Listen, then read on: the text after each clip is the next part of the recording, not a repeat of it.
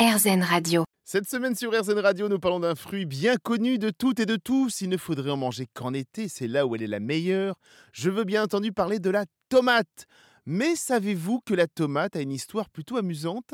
Rapportée au XVIe siècle par Hernán Cortés du Mexique, on la découvre en Espagne et en Italie, mais comme botaniquement parlant, elle appartient à la même famille que la belladone, une plante toxique, les savants de l'époque vont l'étiqueter dangereuse et comme plante ornementale. Ce n'est réellement qu'au XVIIIe siècle que la tomate va commencer à se développer et réunir autour d'elle ses premiers gourmands européens. Tenez, en parlant de gourmands, pour changer un peu de la sempiternelle salade de tomates, le chef Michael Méziane du restaurant La Passerelle à Issy-les-Moulineaux vous propose sa version de la tomate. Alors la tomate, il y a mille et une façons de la faire. Euh, nous, l'idée, euh, c'est qu'on travaille avec des super producteurs qui nous font euh, de la tomate de dingue et donc on essaie de pas trop la travailler. Donc ça va partir sur un carpaccio de, de tomates tout simplement. Donc on prend de la cœur de bœuf, la de crimée, de l'ananas. C'est des tomates qui sont bien juteuses. Toutes les tomates sont bonnes à prendre je veux dire, on, Toutes les tomates sont très bonnes et euh, ça dépend ce qu'on cherche. Par exemple la Green Zebra est un peu plus acide, un peu plus ferme.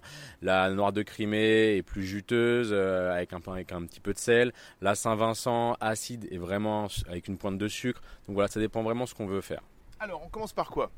Alors, donc j'ai dit, tomate euh, cœur de bœuf, on les taille, on fait des belles tranches de euh, d'un demi centimètre à peu près. Et puis, soit on y va fleur de sel, piment d'espelette, on gratte euh, un petit peu d'ail, on gratte un petit citron, des petits zestes d'orange, et ça se mange tout seul.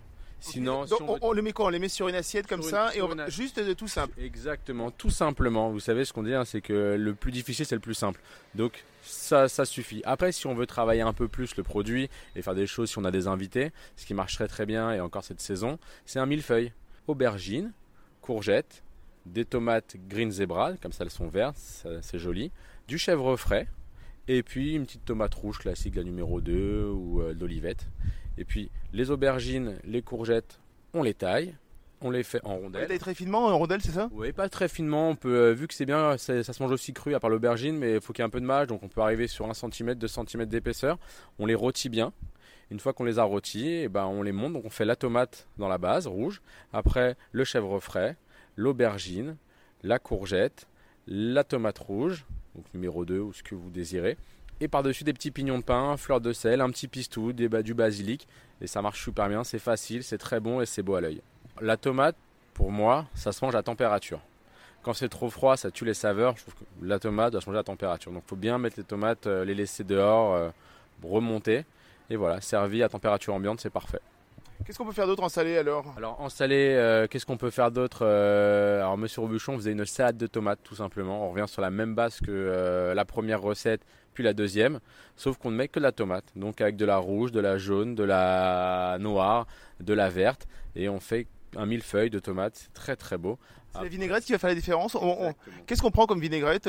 Qu'est-ce que vous conseillez, vous, de préférence? Parce qu'il y a des tas de vinaigres et des tas d'huiles différentes. Quelle est, vous, votre vinaigrette préférée pour marcher avec la tomate?